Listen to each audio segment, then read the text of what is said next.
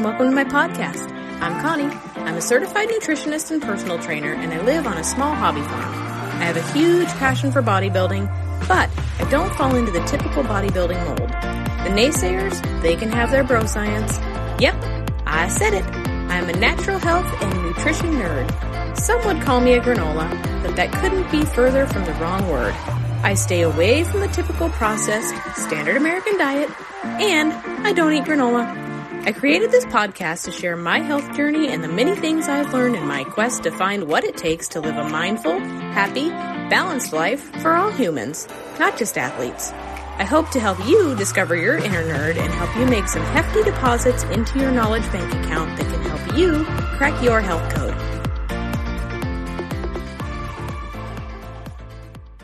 So why would we ever say eat less, move more? It's an absurd statement. Like spend less money than you make to become rich. It tells you nothing. It doesn't work. It doesn't do anything. What you need to do is eat densely, move intensely. You need to eat nutrient dense foods that give you the correct satiety. And you know, you don't even have to worry about calories. You don't have to eat less. You'll naturally eat less because you'll be full. Hello everybody and welcome to another episode of the Fit Farming Food Mom. As always, I'm your host, Connie, and I am so excited to have Brian Sanders on the show today. He is making a feature length food documentary called Food Lies. And there is so much conflicting health information out there that he actually quit his job and has spent the last year scouring the planet and speaking to the world's top researchers to find out what the new science is telling us we should be eating and how to eat that food sustainably. Brian and I talk about nutrient density, what may be driving your hunger cues and satiety, and about some of the amazing things he has learned while researching all things from all sides, even veganism. Fasten your seatbelt. This is a good one. Welcome, everyone. Here's Brian Sanders.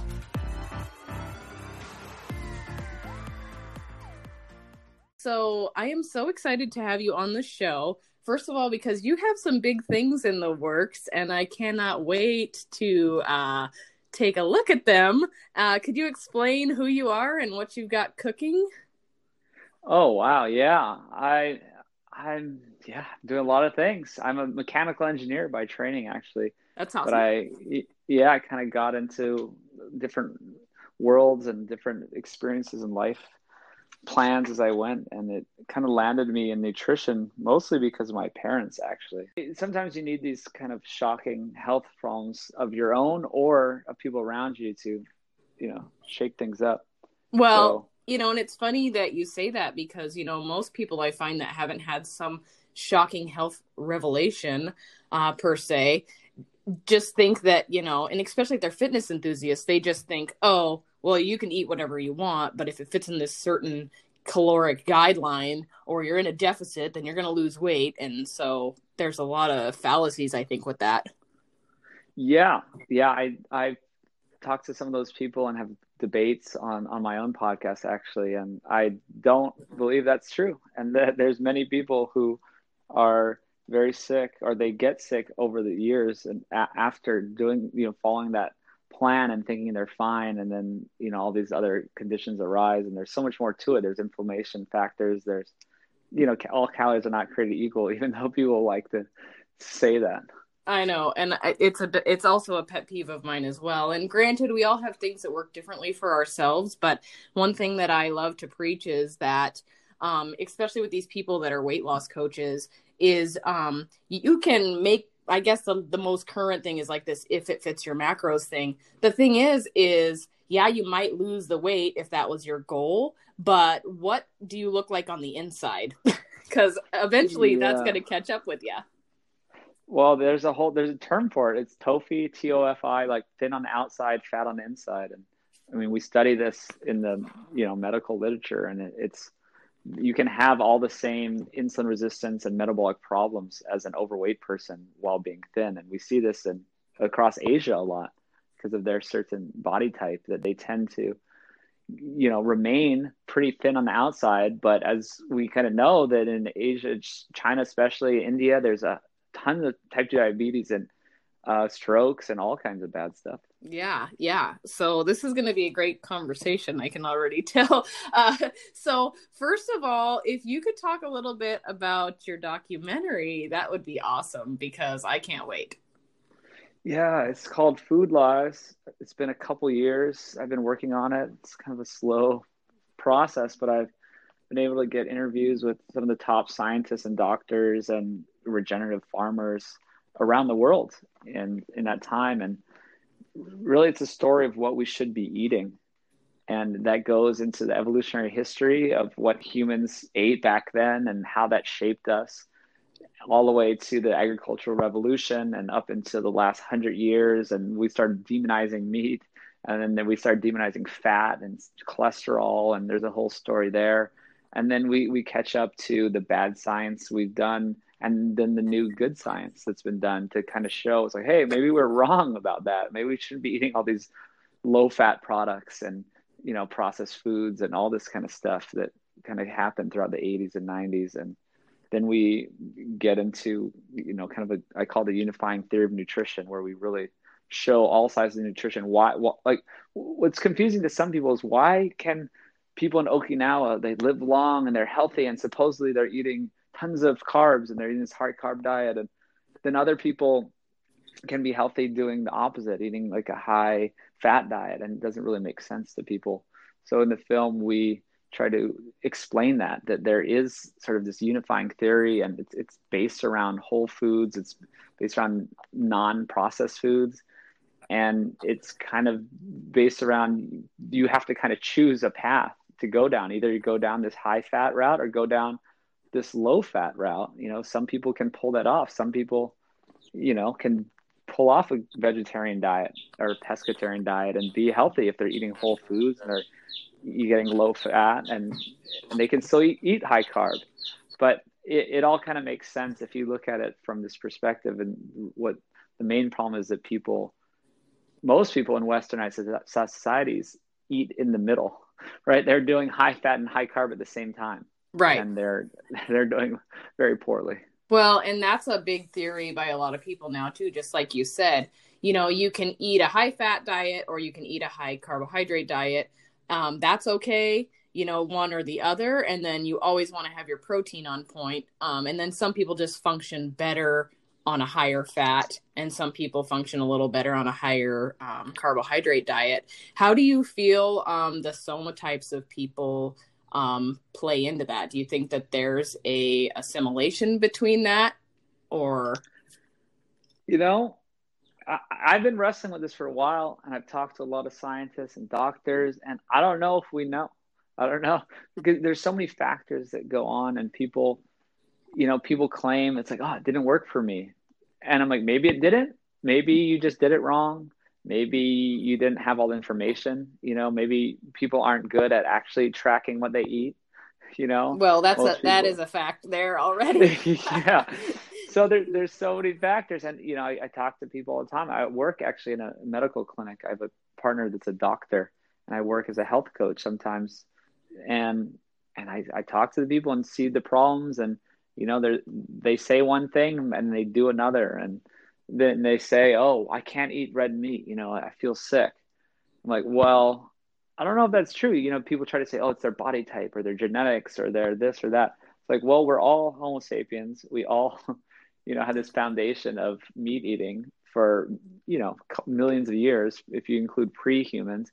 And so, I don't really think that's a problem. I think you have an aversion to red meat. I think you uh, are eating red meat with fries and what you know yeah. other bad foods and that or you you have avoided red meat for so long that your gut microbiome isn't even ready to handle it that was going to uh, be my next thing that I was going to ask you how you felt because a lot of people are like, no way, I can't do red meat. It doesn't digest well. Well, the thing is, is they've been eating the standard American diet for so long that their digestion is so wronged in the first place that they have a hard time digesting anything they eat. It's not just red meat, but maybe that's something that you know stands out amongst them you know yeah for one it's because it's been demonized so they think it's bad and for two it it does uh, i mean if they're if they're following this diet and they're eating you know lean chicken and all these other things then yes they their body's not used to it, and it might, of course, anything can be bad.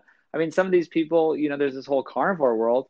If they eat kale, they're gonna feel terrible. You know what I mean? Like, or they could eat an avocado and feel terrible just because it's not because avocados are poison. It's because their gut microbiome isn't ready for it. Right, right, absolutely. And I and yeah, yeah. Go ahead. No, I was just saying more about the digestion part. About well, there's so many things here. Not only the gut microbiome, but yes, people have so many different problems of, of leaky gut and all this other gut problems that have developed from all the years of eating the bad diet, and they even yeah, I mean that that that has to be healed first, right? Or they have metabolic problems too. I mean, if you so it's like people can re- respond badly to certain foods because their metabolism is messed up as well. Right, absolutely. And you know, there's multiple ways that can happen, you know, too. And that was another interesting thing that I found. I was doing some research a couple of days ago about, you know, people that are vegetarian and and vegan and I started like looking at it closer and I was reading these numbers and I was like, wait a minute, a lot of these people actually have insulin resistance and things like that that, you know, they don't know of and then it gets diagnosed later and they have a lot of problems and I start looking at it and I'm like, "Oh my gosh, this makes total sense." When you're a vegan or a vegetarian, primarily a lot of your diet has become carbohydrate. Mm-hmm. And I was like, "Oh my goodness, why did I never think of this before?" Well, exactly, and and it's processed food and it's processed oils. So it's also it's not even. I love to. I, I was very like anti carb for a long time, but then I kind of looked at more into it and trying to be more agnostic to it. And so it's the car, carbs are usually the problem, but again, you can't like completely demonize them. But it, it's kind of the the high carb and there's they're eating high processed carb and uh, the, the industrial oils. So it's kind of all of them. Right. And then my husband always, he kind of jokes about that too because he's like, oh, so and so went vegan, so they can still have beer and french fries, right? uh huh. Yeah. The... and I was like, well, yeah, yeah, I guess you're right there, you know. So that one always kind of strikes me as an interesting thing. And then the other thing is, is like, I mean, I want this is why I like that you were saying you were kind of in a way demonizing carbs, and but um, you know, our, the human body is meant to run off of glucose, and by that, a lot of people misunderstand that, and they think that that means that they need to eat a lot of carbohydrate, um, when in fact, no, our body um, it functions with glucose but glucose is so important to our body that it actually can make its own you know? Mm-hmm. so i mean you're you're you've got these inuit tribes and stuff out there that basically were only ever eating meat yet you test their blood sugars and they're 100% normal. Absolutely. And and ketones as well. Like we we have this ability. Humans we didn't always have plenty of carbohydrates sitting around for all of history. So yes exactly. We developed this ability to run on fat and ketones and our brain can use ketones and yeah we, we actually don't need, need that much glucose in reality. We can run on fatty acids and ketones. Which, so really, which yeah. is an, an incredible thing really if you think about it. Your body has multiple backup processes in the event that it can't get its hands on carbohydrates. Yep and we wouldn't be around if that wasn't true. Yeah so that's pretty awesome Anyway, we kind of dove down a rabbit hole there. Um, I want you to tell us a little bit more about your film. And then today's topic, we were going to kind of look at nutrient density and satiety. Mm, yeah. That, so that does kind of all come into play in the film. So yeah, I kind of explained the first two thirds of the film where we got up to the modern science and all this new stuff and trying to look at all sides of nutrition. And then what, what's interesting is we're like, okay, so animal foods are good for you. They're not bad. It's the processed foods and sugars and grains and oils that are bad for us. So, but how do we do this in an environmentally responsible way, right? Because all these anti-meat activists are trying to say that cows are killing the world and all this kind of stuff. And I mean, our animal agriculture system is kind of bad, but so is our plant agriculture system. It's probably even worse. Right. And so we look at this this side and we you know, I've traveled to many farms across North America of different sizes, and and talk to amazing people that do things on giant scales, small scales, and they regenerate soil. They they respect the animals. They everything is kind of the opposite of how the anti-meat activists make it seem. Right. And so that's kind of the ending part of the film is we, we look at that whole side and even look at ethics. So we do the environment and the ethics and say, you know, this is part of nature. This is how it works. And, you know, something has to die for something to live. More actually by volume, more animals die growing crops than just growing meat. You know, mm-hmm. there's tons of different ground nesting rabbits and squirrels and baby deer and mice and just to grow crops or just we're displacing entire ecosystems to grow crops. We're doing so many things. We're poisoning waterways. We're killing animals just by uh, hunting them to protect the crops. So th- there's no free lunches in nature as they say. There's no like you got to think just how can i get my food the best way? And that would be to go to your local farmer and get you know regenerative sort you know well raised meat and and you're actually probably eating creating less of environmental footprint because one they you know cows on grass sequester carbon. They they offset more carbon in the soil than they produce and it's also you're getting that locally. You're not shipping in all these fruits and vegetables and packaged foods from around the world. So it's actually you could make a case that it's more environmentally friendly to eat grass-fed beef than many other things so. Right. And you know, I fully agree with that and I'm on board with all of it because here's the thing is I have been raised in ranching my whole life. I've worked for top cattle ranches um, up until I was about 21 years old. That was my life um, horses, rodeo, ranching, everything. Um, even right now, I don't know if you hear it in the background, but I have a whole bunch of baby chickens in the same room mm-hmm. as me, and they have piped up a couple times. And I'm thinking, you guys got to be quiet, okay? because um, we have, we like to have our own farm fresh eggs. So every spring we have to kind of start recycling chickens, you know? So, um, anyway, uh, you know, I've been in the in the ranching industry. And you know i i think that there has to be balance everywhere you know? And then another big eye opener for me is i'm a vegetable gardener mm-hmm. and i usually have a massive garden. And you know one year i was doing the same thing over and over and over again you know? And what i started to notice is that the soil started to get crappier and crappier because I wasn't making a cover crop of any kind to take care of what I was, you know, basically over exhausting. So, on a very st- small scale, I started to see what would happen if you just kept doing the same thing over and over again.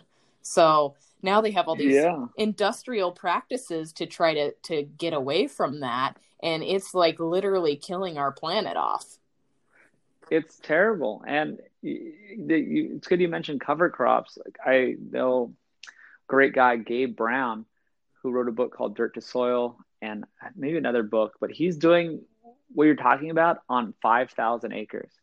So he's making a profit. He's doing it well on a giant scale. And yeah, he uses cover crops. He uses, you know, rotational grazing. He uses plants and animals together.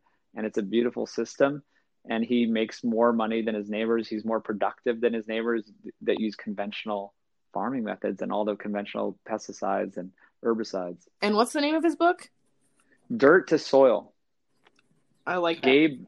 Yep, Gabe Brown. He has a TEDx talk on YouTube, um, and uh, it's a cool little talk. And uh, yeah, I'm so gonna look that up because, um, you know, the other thing was is like, um, we got the documentary the biggest little farm or whatever and oh yeah. I really enjoyed that too because it really ta- like shows you um, what it takes to bring all of that back to life after it's been so drained you know? And i think that's similar to the human body. We put so much stress and pressure and dieting and rat race and terrible things into our body and eventually we just use it all up and then all of a sudden we're facing these giant health concerns yeah, you know, I just went up to their farm. It's actually in LA. It's a little north of LA. And I interviewed them for my podcast, Peak Human. And I actually interviewed Gabe Brown as well. And they they're amazing people. The the farm was really great and they had just amazing words of wisdom that are kind of what you're saying, right? They there's so many parallels between the human body and then the health of the soil, and then even just these big industries and you know the healthcare system and the big food industry and how bad they are and how they just they're they're all kind of doing the same thing to destroy us. They're just there's these cycles of efficiency and making money that just keep happening mm-hmm. in the mm-hmm. healthcare world and the food world and all and agriculture world and it's yeah it's destroying us yeah I, I 100% agree. And then the thing about it is, is i feel like there's this full pendulum swing happening because i do see a lot in the health movement which makes me super excited. Um, but then i see this big backlash from all of these big corporations that don't want to see this happen. And i feel like there's so much crazy stuff behind the scenes that's happening with that to kind of snuff out the health side of things. It there there really is. I mean i know pers- people personally that are getting blocked on facebook their groups are being this you know just disappeared their posts are you know there's Robb Wolf there's diana Rodgers tim noakes uh, Craig Emmerich, like and Maria Emmerich. Like there's these big people that are out there trying to spread health information, and they're they're getting censored by these platforms. And I think I even got some of it at one point. I was noticing that my my posts, like people couldn't share my posts, and it was being blocked. And I got way less. I had one tenth engagement all of a sudden, and that my hashtags were being blocked. And you know, I started my own hashtag like food lies and sapien is you know my what I call my the way my way of eating. And I'm the one who started it. Like I'm the only one using Food Lies and Sapien, and all of a sudden, uh, you can't find my posts aren't there. Like you search the hashtag on Instagram, and you have to scroll down like three pages before you get to my own posts. Yeah, that's crazy. And you know, it's funny you should say that because I was just telling someone about that the other day because of Dr. Mercola being um, completely blocked off of all that kind of stuff too. Um, yeah, he said he's virtually invisible um, on the World Wide Web, and he's um, trying to work around that right now. But basically, um, that shows you how powerful Big Pharma is. Yeah, it's scary. I think even Allan Savory. Allan Savory's a great guy. If people haven't heard of him, he has a TED talk that's really famous, and he's into holistic management and, and changing the entire world and the agriculture systems and getting animals back in the land. And I did a podcast with him lately, and he couldn't even talk about things. I like something was something was really weird. It's almost like these big powers got to him, and he couldn't talk about things. Wow, it was really scary. Yeah, and his PR people t- said that he like they're like, oh, he can't talk about certain things, and it was like very suspicious and weird. I was like, okay. Wow. So have you found that through um, you know, doing investigation and research for your film that you have found some um, roadblocks that kind of concern all of this stuff that we've just been talking about?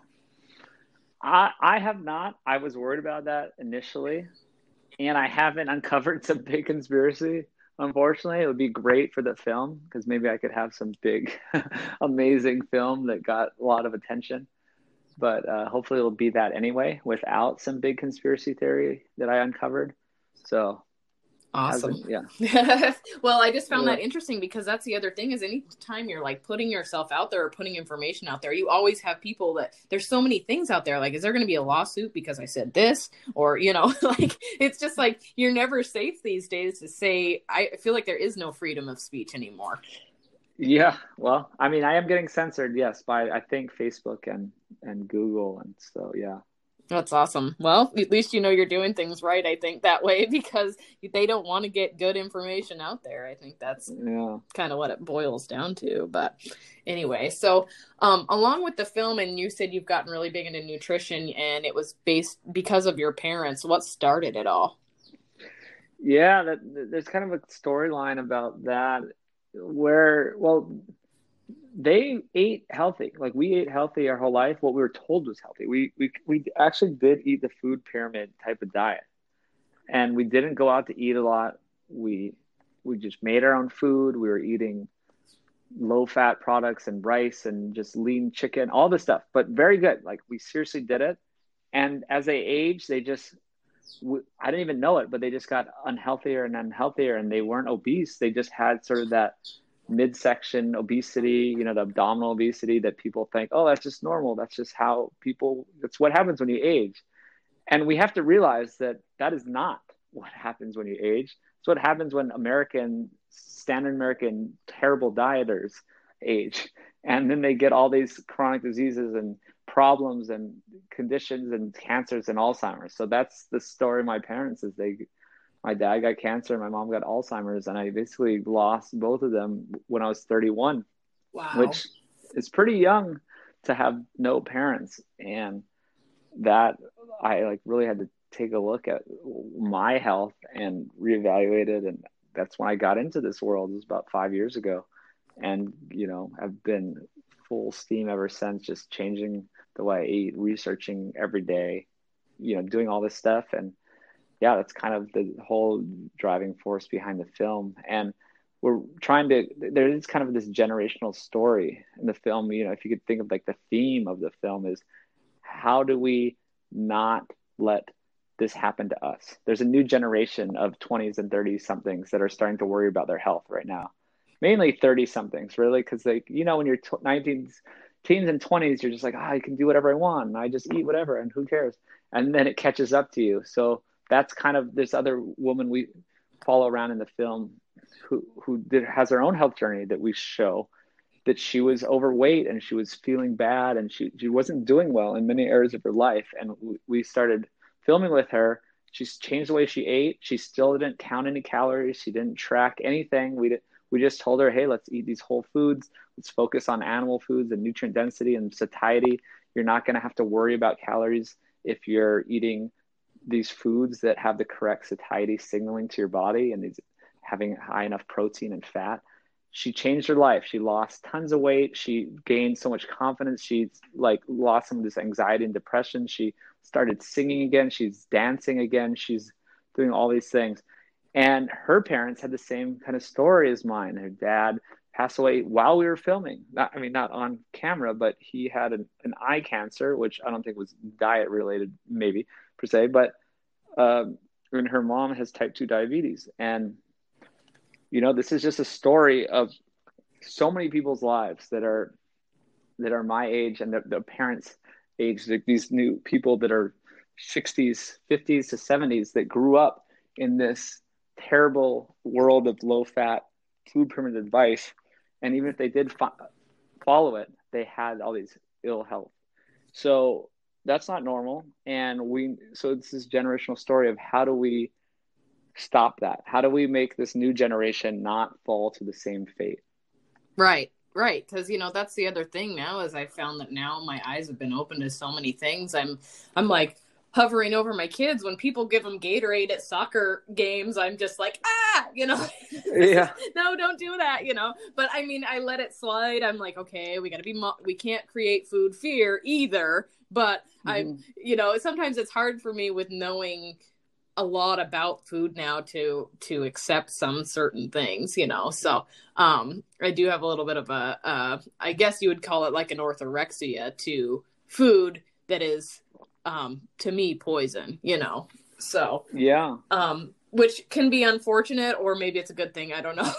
But but uh yeah so and then you know that's another thing i found though with the with the standard american diet now is people are so jacked up on sugars and carbs and soda and lattes and burgers and fries that they are they're first of all they're in such a busy rat race that they're not paying attention to their actual hunger cues right? They're sitting in front of their phone they're stuffing their mouth full they eat until they're over full you know um, and then they're eating such carbohydrate dense um, foods that they're actually becoming they're they're becoming more hungry almost. You know what i mean? They're never satiated.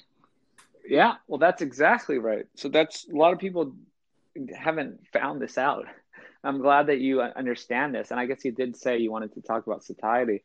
And that that's that's kind of one of the biggest things i found through all these years of talking to all the people and you know, I've talked to over 150 people, I think, by now, and and I, what I've found out is it really comes down to satiety, and what's what um, makes a food satiating one of the biggest things. Uh, there's kind of two main things. It's it's complete protein and it's the level of processing.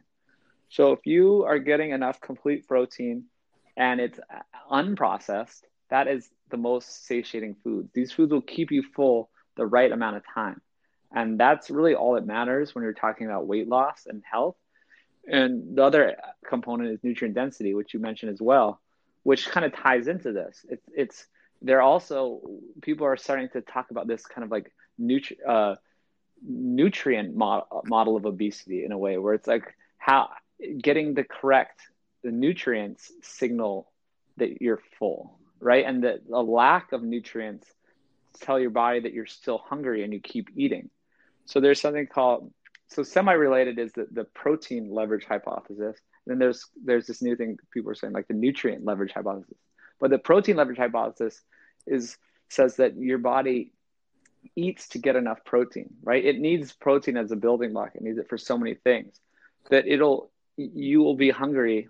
You will seek food until you get enough protein, which is fine for throughout history because we ate whole foods and they had enough protein.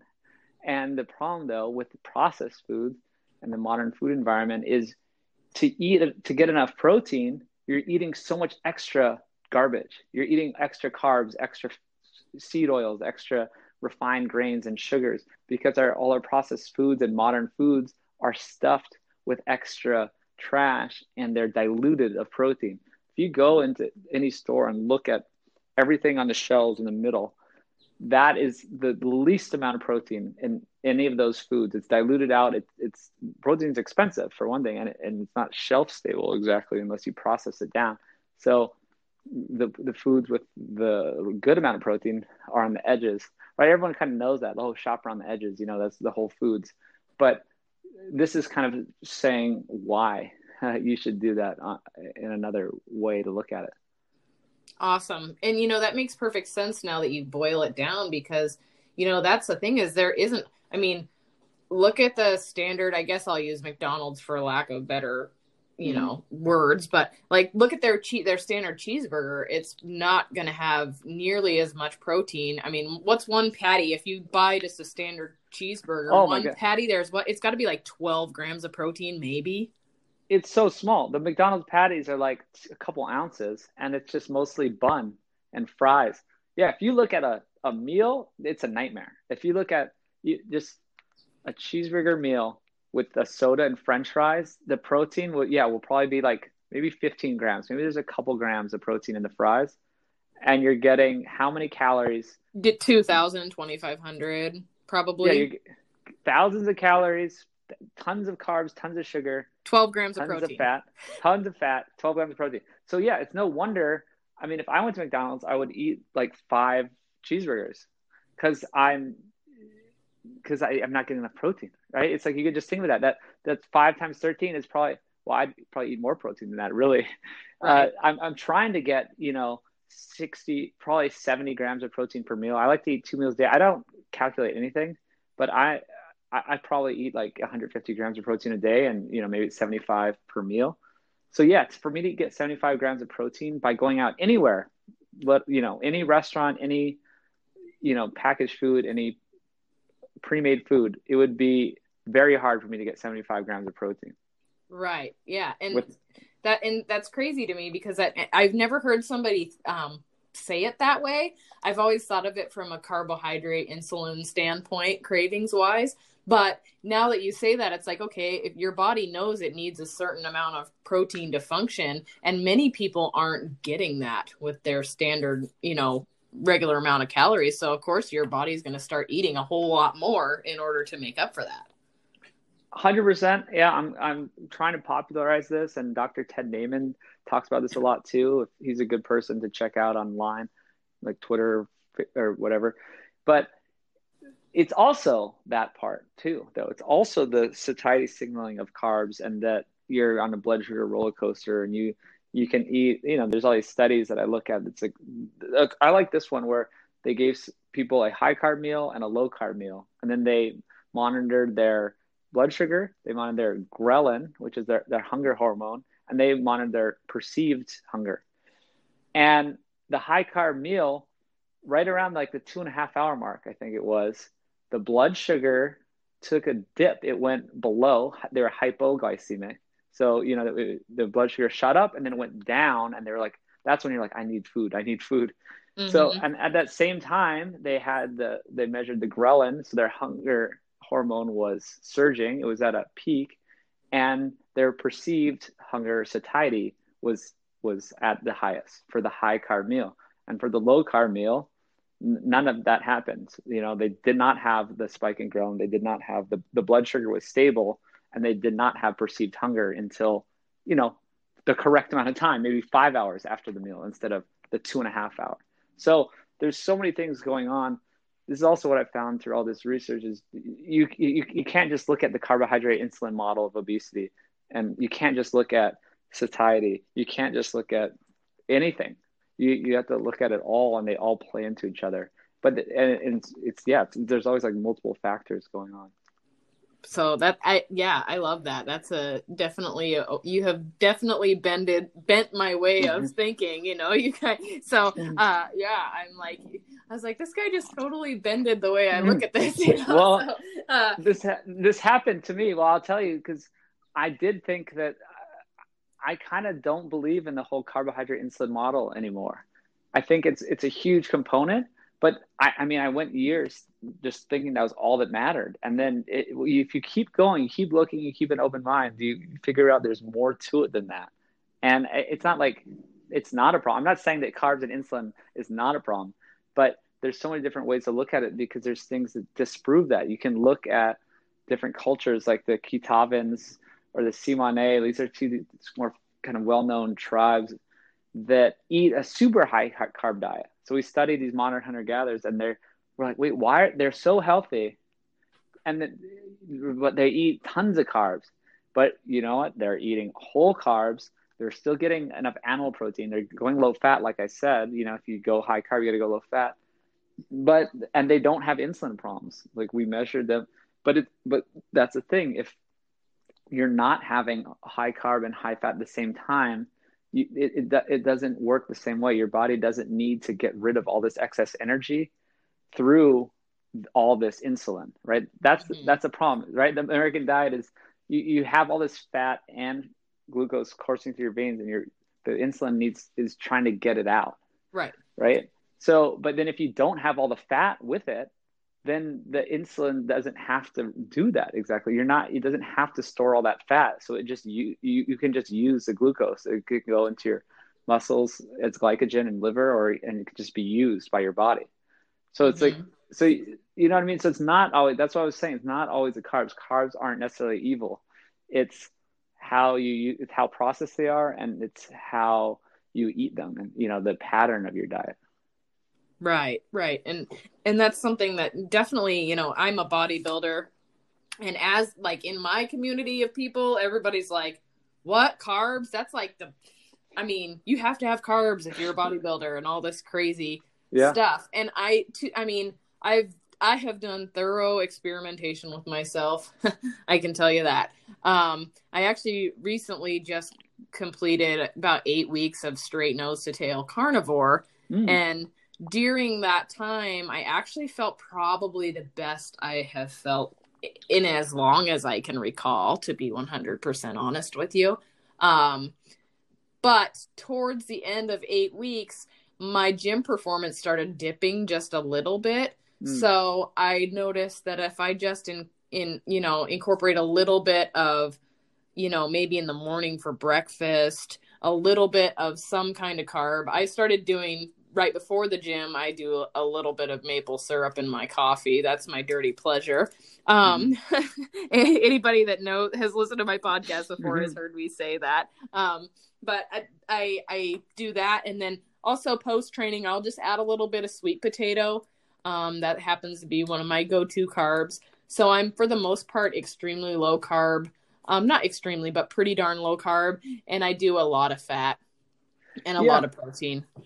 I think that's a amazing diet and strategy. So I and yeah, I know plenty of people that build tons of muscle doing this type of eating. Right? You don't need carbs to build muscle. I mean, I've talked to many really top researchers that are into mu- muscle science researchers about this, and they they agree you do not need it. You need an adequate protein, you need adequate leucine, you need you know what I mean. You need certain things, but yes, uh, targeted carbs do can can help for sure. And I, yeah, I mean, I I'm not a bodybuilder by any stretch, but I like to do short workouts and brief, intense workouts, and I and you know I like to stay in shape, but I, I, yeah, I mean, I can eat carbs around the workout, and I think you know some of that's great, and it can help.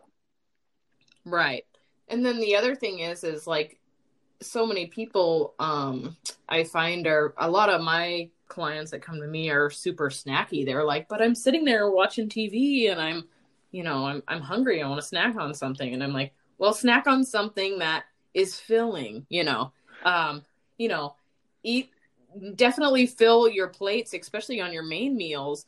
Fill them with a lot of greenery, fill them with stuff that's going to take up a lot of room so that, you know, after you're done with your meal, listen to your hunger cues. Hopefully, you're not going to want to, you know, put a bunch of extra stuff on top of that because you've already done most of the filling with things that are, you know, pretty low impact, you know, with your vegetables and all of that stuff. Well, yeah, well, I would say just adequate protein. I mean, I would focus on protein even more, especially if you're trying to gain muscle. It's very obvious to anyone trying to gain mm-hmm. muscle. But just for satiety's sake, I I made a half joke, but probably ninety percent serious that snacking is a result of not eating enough meat in your last meal.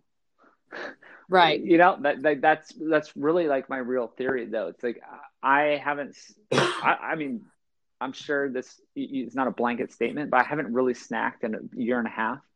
Maybe you mm-hmm. know, like I, it just doesn't appeal to me at all because I just eat enough in my meals, and that and I'm full. And right. I'm not saying that you can't snack. Maybe that fits into some people's lifestyle and they they maintain their weight that way. But for many people, they end up gaining weight and they, they don't realize they're I just think it's a terrible strategy if you're trying to lose weight for so many reasons. And that well, and yeah. coming from the bodybuilding side of that, I mean, originally I I've always eaten pretty dang healthy. Probably I would say, well, it's kind of weird my my how my life has morphed. But when I was a child, my mom was vegetarian, so we ate all sorts of stuff. I mean, I'm talking what I thought was healthy, similar to you.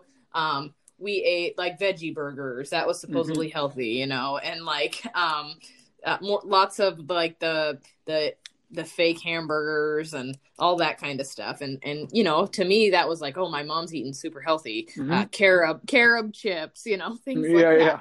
Um and then so midlife i always had been brought up with the fact you cook everything um from scratch. And so from scratch though to me was like okay i'm making a home cooked meal. It's spaghetti it's spaghetti sauce and i cook up you know ground beef and i put that in there that's a healthy meal right with a with probably a dinner roll you know mm-hmm, mm-hmm. and so it wasn't coming from a box at the store but it was still essentially coming from packaging right mm-hmm. um you know or cook up a pot roast throw a pot roast in grab your gravy mix that you bought at the store dump that in dump some water in and a whole bunch of ve- vegetables and that's a healthy meal right mm-hmm. and and so i did that for um probably about um you know, eight or 10 years. And then, you know, about, we're, we're nearing five years now. About five years ago, we um, dove into something called the GAPS diet. I don't know if you've ever heard of it. Yeah. yeah. Um, but it's pretty astringent. And um, that at that point, I, I was doing it for reasons besides myself. I was doing it for my son because he has some issues, and that is the name of that diet is gut and psychology syndrome. It's supposed to help with people that have psychological problems. So we dove into that. And the funny thing was is when I started reading about it, I was reading about it for the benefit of him, mm-hmm. but I started reading it and I was like, "Oh my gosh, I need to do this for myself." Because everything it was describing was me and I hadn't I didn't even know it, but I was suffering probably from some depression, but I'm not a medication person, so there's no way I was going to go into a doctor and and you know, get on all these meds. Yeah. So, I'm sure I was suffering from depression and I was so tired all the time. You know, I was I, I just I felt bloated all the time. I didn't want to do anything. I was completely unmotivated. And so I'm reading this book and I'm like, okay, I have got to, you know, get into this. So I jump into the GAPS diet, drop about 50 pounds instantly and start feeling like a million dollars. And I'm like, oh my gosh, everything I was eating before that was like poisoning me, you know? Uh, and then yeah. the other thing is, is you start looking at all the labels, right? Because all of a sudden you start realizing what you have been eating and like the number one ingredient in like everything is sugar yeah. you know of some form dextrose sucrose you know or artificial sweeteners and... or just refined grains like it's right. basically sugar if it's just flour and all that. Right. So you know that's why i was wondering you know how you got into it because i started thinking this is this is along the line. So what prompted you to change your eating ways well, yeah. So I mean, it's my parents, and then I well, I just saw my friends around me starting it. That that's actually a big influence too. Is you see your friends, they're like, oh my god, what, what you know, this guy just looks way better. Like, what is he doing? You know, and it was kind of the Mark Sisson. You know, if everyone, if anyone's read the Primal Blueprint, it's it's the it's the Bible. You know, it's a great mm-hmm. book, great start for anyone. You, you know, you, your whole mind will be shaken up, and you'll understand this kind of ancestral approach to nutrition. And it's kind of probably similar to the GAPS. I'm not super, I mean, I know of the GAPS diet. I don't know exactly what it entails, but I believe it's something that would be an, it's considered an ancestral diet where, yeah. right, where we're not eating all the refined modern foods. And yes. this is how you heal your gut. And yes, there is so many connections to the gut and the brain and mm-hmm. you know there i yeah and a lot of people don't realize that. And people think you're crazy actually if you start talking to them about how food can affect the, their psychology and their mood and all this stuff. And you know if they're not well versed in the nutrition world they think you're an idiot. But right. it's right. it's very connected. Well and that's funny you say that because i have a client that you know has told me about all these mental conditions that she has and depression and PTSD and blah, blah, blah, like lots of stuff. And I'm not discrediting that she doesn't have trouble with this stuff, but I said, hey, I just want you to try eating some things that I have suggested to you and, you know, maybe eliminating a few things here and there and start telling me how your mood has been affected as well, you know? Uh, yeah. And, you know, I didn't say a lot of anything else besides that. And she was like, "Yeah, I'm I'm at this point of where I'm willing to try anything to make changes." And I just recently got a message from her. Actually, it was today, and she was just like telling me how much weight she's lost, which isn't necessarily. I mean, eating clean foods, and when I just like to say clean foods, some people think clean foods is a gluten-free cupcake, but I'm saying mm-hmm. eating primally. Uh, I should change it to that. eating a more primal style of diet, um, you start noticing all sorts of things that change, you know. Um, and not everybody is going to lose weight. That's not necessarily what's going to happen. And that's not the reason you start to do it anyways. You're doing it for your health and your digestion.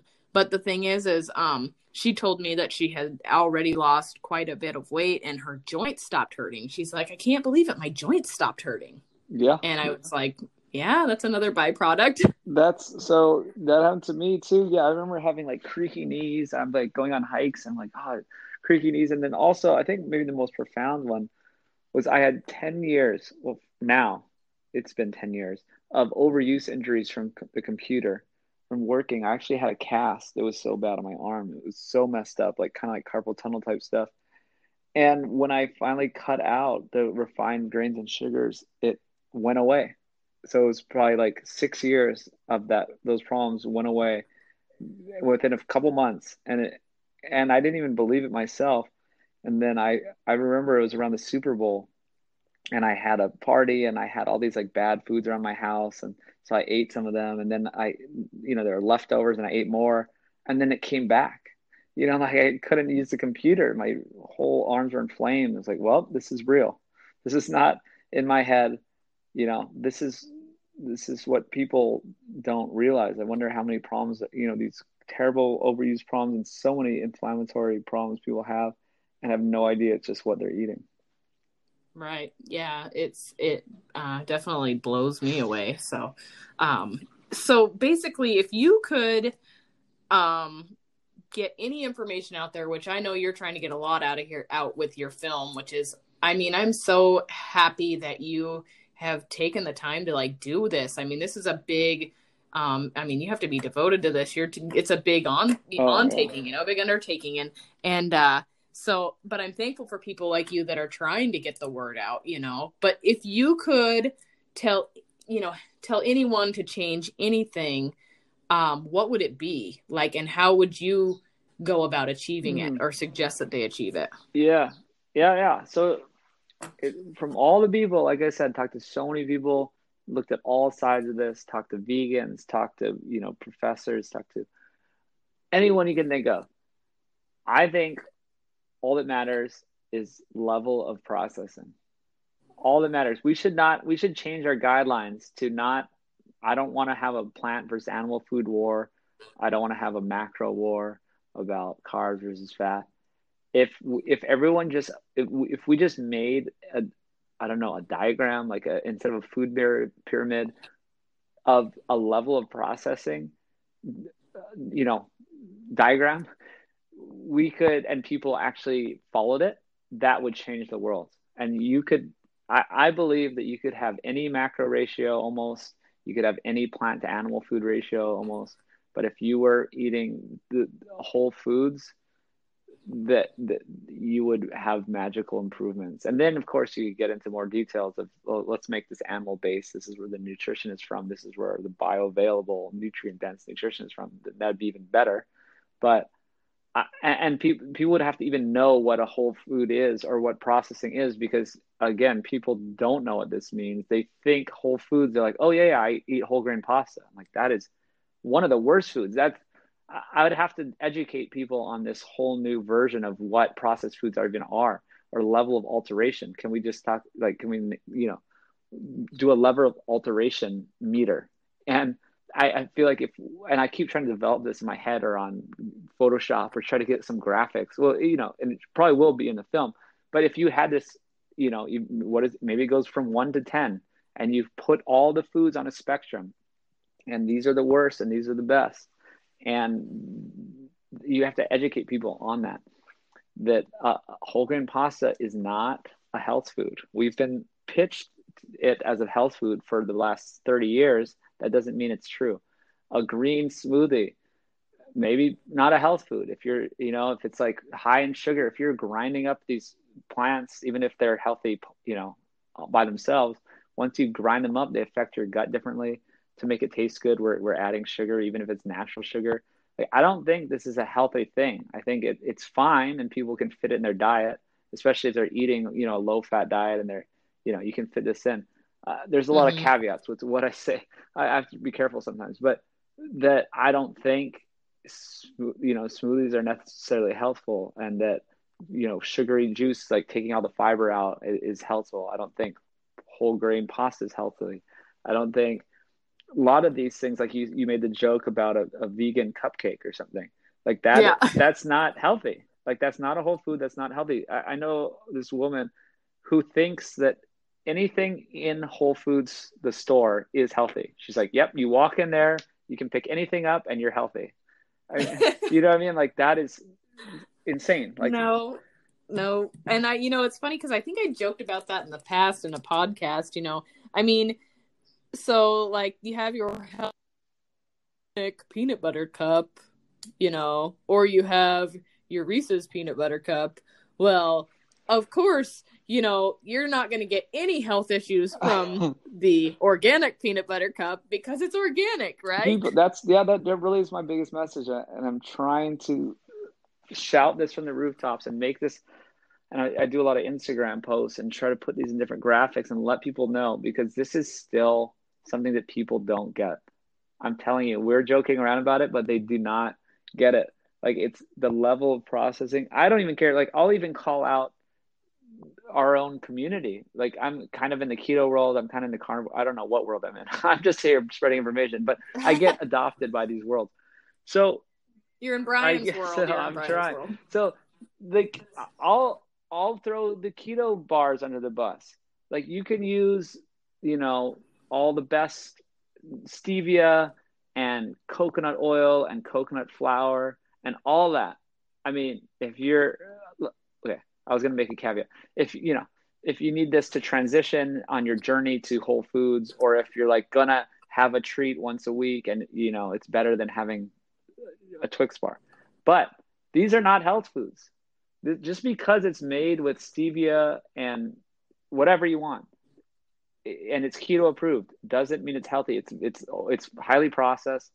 It will you're probably gonna overeat it right? You're probably gonna mm-hmm. like, you know what I mean? Just just people need to understand that. Well, that's funny you say that because the other day my husband and I were grocery shopping and we walk were walking down an aisle and um, Slim Fast had new keto oh, bars. Oh, yeah.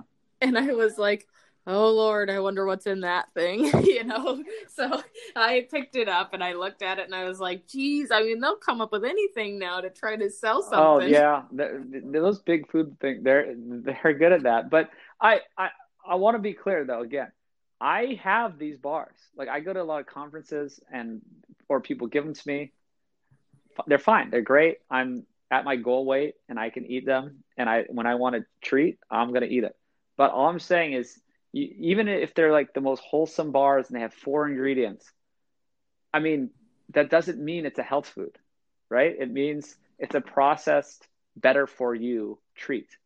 So just know right. that. That's all I'm saying. Yeah. Yes. So it, yeah and and that's the thing is like i tell everybody you don't have to be perfect yeah. this isn't about being perfect you don't have to be a food evangelist um, you don't have to food shame you don't have to be like oh, you don't have to go out to dinner with your friends and be like, oh, I don't eat that because of this or that. I mean, if they ask, okay, mm-hmm. great. But the the thing is, is that you know, and I mean, I'm a human being. I go out to dinner. Heck, I'm going out to dinner tonight. But you know, I caroused for some things that are better options. In our area, we have a a wonderful restaurant where everything is sustainably sourced and bought. A lot of it's bought local and they have great things great options and that's becoming more of a thing you know? Like they have salmon and brussels sprouts with goat cheese you know? And mm, yeah. and uh, broccoli like and there's not a ton of processed stuff in there. At least what you're looking at you can picture it as it was. Like you can picture a salmon like as it was a salmon and a broccoli as it was growing in the garden and a brussels sprout the same way you know?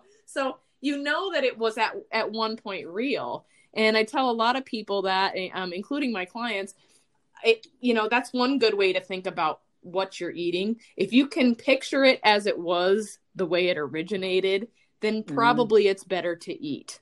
You know, mm-hmm. I can't tell you though how many fields I've seen Slim Fast bars growing in. yeah. You know, so yeah, um, yeah. You know, and so I mean, yes, I I eat off of you know I eat outside of the guidelines that we're we are talking about here, but it's not my day to day diet, you know. Exactly. And I have made sure that my digestion is in check too before I am going out and doing these things because I mean, some people's digestion has become so damaged that that even eating this kind of stuff is just making things worse. So, uh, I mean, how do you feel about that? I yeah, I'm right on the same page because uh, well, luckily I have no real issues. I kind of caught all my stuff before it was a problem. You know, it's like I was kind of shooken up on my parents. I was 31. I was in shape. You know, well, actually, I wasn't in shape. Now that I look back at the photos myself, uh, but I, I was not in in dire straits. I was not. I didn't have health disorders, right? Mm-hmm. And so, so I can kind of eat anything. But I and I like that that kind of like using your digestion as a guide is that if you can tolerate these foods and yeah i kind of do the same thing. I'm like maybe if i eat some bad stuff on the weekend yeah i'm going clean for the you know five six days. Mm-hmm. and i'm definitely not. And then yeah i'm like if i try some kind of keto bar i got from a conference and it's like i don't feel great after then i'm not going to eat that again. So yeah you got to always be cognizant and of how you feel and really tuned into that Right. Yeah. And you know, and it's like I have um clients that come to me and they're like, "Well, hey, you know, uh well, if this was you, what would you do?" I said, "Well, I could give you some suggestions on this, you know, and and uh and they'll go and they'll they'll notice how good their digestion has gotten. But the thing is, is I, I I'm they're like, well, when should I? When can I expect? Can I expect that to to be able to eat whatever I want in a couple weeks or something? I'm like, well, it's not really. It doesn't happen that fast you know it's something that takes a little more time. Um, but if you take that time and you eat you know, whole nutritious food, you know, uh, under a longer amount of time, typically your digestion will get better, you know, and then you can start doing like you and I are talking about, go out and eat what you want on a for a meal or you know grab one of those bars and enjoy it you know yeah but yeah just really really wait till you're ready. That's a great message. Get gets your goal weight. So many people i mean there's probably like 5% of america is at their goal weight you know? Yeah. Like i mean there's a study that only 12% of americans are metabolically healthy right? So if if they're only 12 are actually metabolically healthy then i bet five are actually at their goal weight. So until you're kind of there maybe you can't be messing around you know? And then yeah until you you like can like really heal heal your gut you you can't just mess around. But yeah it's a good message. You're not going to be well there's two messages. You're you're not screwed for life and never going to get to eat ice cream in, again in your life. But you're also not going to just go back to eating whatever you want magically. Like right. you know what i mean? Without restriction and just like oh okay i healed my gut and now i'm you know now i just go to mcdonald's. Right. Like so, so yeah i think that's kind of where i want to get to pe- get people and that's what i'm trying to do with sapien. It's like oh is it like keto? Is it like paleo? Like what is it? I'm like well it's kind of all of them combined and it's kind of not dogmatic and we're, we're going to try to get you to a place it's a lifestyle not a diet and we're going to get you to a place where you can you know eat without being orthorexic and eat you know not freak out but do this in a responsible way and yeah and, and figure it out where you can be happy for life right. You know and then you have people that it's like what would it take to help you change your habits and what's something that you really enjoy that you don't think you could get rid of? And oftentimes there's a great compromise somewhere that isn't optimal but it is better than the alternative. Mm-hmm. yeah. So yeah. But so we're kind of running out of time here i know um, is there anything else today that you feel strongly about that you think would be great to share with everybody well i guess i do have a little catchphrase that it kind of encapsulates everything we're talking about, and that's eat densely, move intensely. So I think eat less, move more is a stupid thing, and it's it's pointless, and I think it's absurd that people have been saying that for like 30 years. And I think it's kind of just like this sponsored food industry type of message. Mm-hmm. Well, I know it's a sponsored food industry message because we've uncovered it. It's like these, there's like the energy balance, you know, consortium, these like Gatorades and, and Coca Colas of the world come together and try to just say, oh, calories a calorie. Just you, you, know, you can you can have a Coke. Like it's all about eating less and moving more.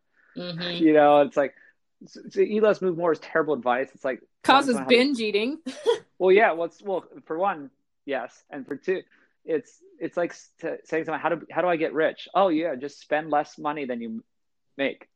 Right. And you're like, oh great, you're a genius. Thanks for the great advice. Yeah. It's the stupidest advice ever. So why would we ever say eat less, move more? It's an absurd statement. Like spend less money than you make to become rich. It tells you nothing. It doesn't work. It doesn't do anything. What you need to do is eat densely, move intensely. You need to eat nutrient dense foods that give you the correct satiety. And you know, you don't even have to worry about calories. You don't have to eat less. You'll naturally eat less because you'll be full. And you need to move intensely which means sprinting. It means lifting weights, resistance training, HIIT like whatever you want to do. Like I, I don't really believe in this steady state cardio. Like I'm just gonna sit there and and grind away on a treadmill. I I failed for me. I had terrible body composition when I was doing that, and I've seen it fail for many other people. Amen. Uh, and I'm, but but still, I, I like so the one exception to move intensely is is I do believe in in you know this kind of like um, what's it called? Level two cardio, where you're, you know, like going on a walk, right? Like it's not bad to say jog, and if you like it, do it.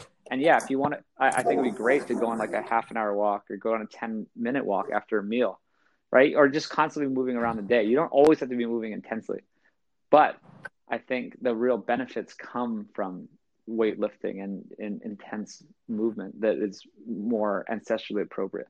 Right, absolutely. Because you know, uh, I I can't think of how many times you know a caveman went out running every day for yeah, like just go you know, for a jog. if running is your thing, then that's just fine. You know, I have no problem with that. But the thing is, is people I see it in forums all the time. People are like, "Oh, well, I do two hours of cardio and I'm still not losing weight." And your body, your I mean, your body, it shows up on your body. You can see these people; they almost look softer. They're not, you know, they're totally unhealthy, and that you know they're not metabolically healthy either. You know, it shows up everywhere in the form of stress, cortisol, everything like that. But you know, primally, we were lifting things up, we were moving things we were building things we were doing all sort like it's functional movement you know what i mean? So yeah. i 100% agree with lifting some weights and you know eating you know nice nutrient dense food. Yeah i mean that's a prescription right there. Just eat densely move densely i mean. So that's the key. what is the best way for everybody to find you and you are currently you accept donations on your website as well to go towards the film correct? Yeah so sapien.org has all the links. It, you can look, link out to Food Lies, and then from yeah there's it's on indiegogo. So Food Lies is on indiegogo. It's a crowd-funded film. We're not taking any outside money you know there's no companies or big meat big dairy trying to support it. Uh-huh. it's just the crowd and yeah, we're doing all kinds of stuff with Sapien. You know, we're building health technology. It sounds like you're a health coach. If you know, we, we're looking for health coaches to join our platform, and you know, we're going to do a nationwide program, then connect with doctors and patients and health coaches, and do a lot of great stuff. So we're doing that. We I have my PQ podcast.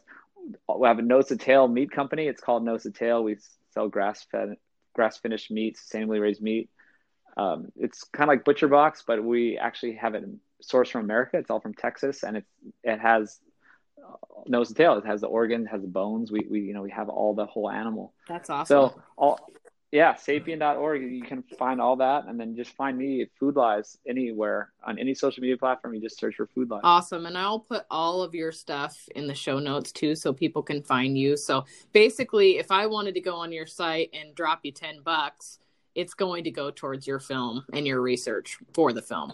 Exactly. Just just 100% of the film we're in the finishing phase. It it'll go towards the amazing animators, graphics people, like sound edit, you know what I mean? Like this is just going straight to making this film amazing and we can get on Netflix, we can get it out as you know, wherever we can. And so when do you estimate this this uh, film will be released? We're shooting for fall. Oh wow! I really want to give it to backers by fall, and then maybe it'll roll out. Uh, you know, right after that to the public. I am so excited! I can't wait to see it. So, thank you so much, Brian, for coming on the show today. I really appreciate you setting time to come on and chat with me. I always like speaking with like-minded people and hearing their opinions on things. Oh yeah, well thanks for having me. It was awesome. Let me spread the word. Yeah, I'm, I'm spreading it, buddy. You don't have to worry about that. So uh-huh. I will share with everybody, and I will make sure all your information is well documented as well. So I appreciate you. Thank you. Well, that about wraps up this episode of the Fit Farming Food Mom. I'm so lucky I got to have Brian on the show, and I cannot wait for his Food Lies documentary to come out. It was so awesome hearing his take on things. And you can support him on Indiegogo or go to foodlies.org or if you search Foodlies on any social media platform, including YouTube, you will see the trailer to his film. I will put all of his contact information in the show notes. And as always, you can find myself on Instagram at Connie Begonnie. I would love to get a message from you telling me how you liked the show. Anyhow, if you liked this episode and you like other episodes, it would be a huge favor to me if you would go and subscribe to my podcast and share it with all your friends. Sharing is caring, and that helps me be able to keep bringing awesome people like Brian on the show. Until next time, everybody.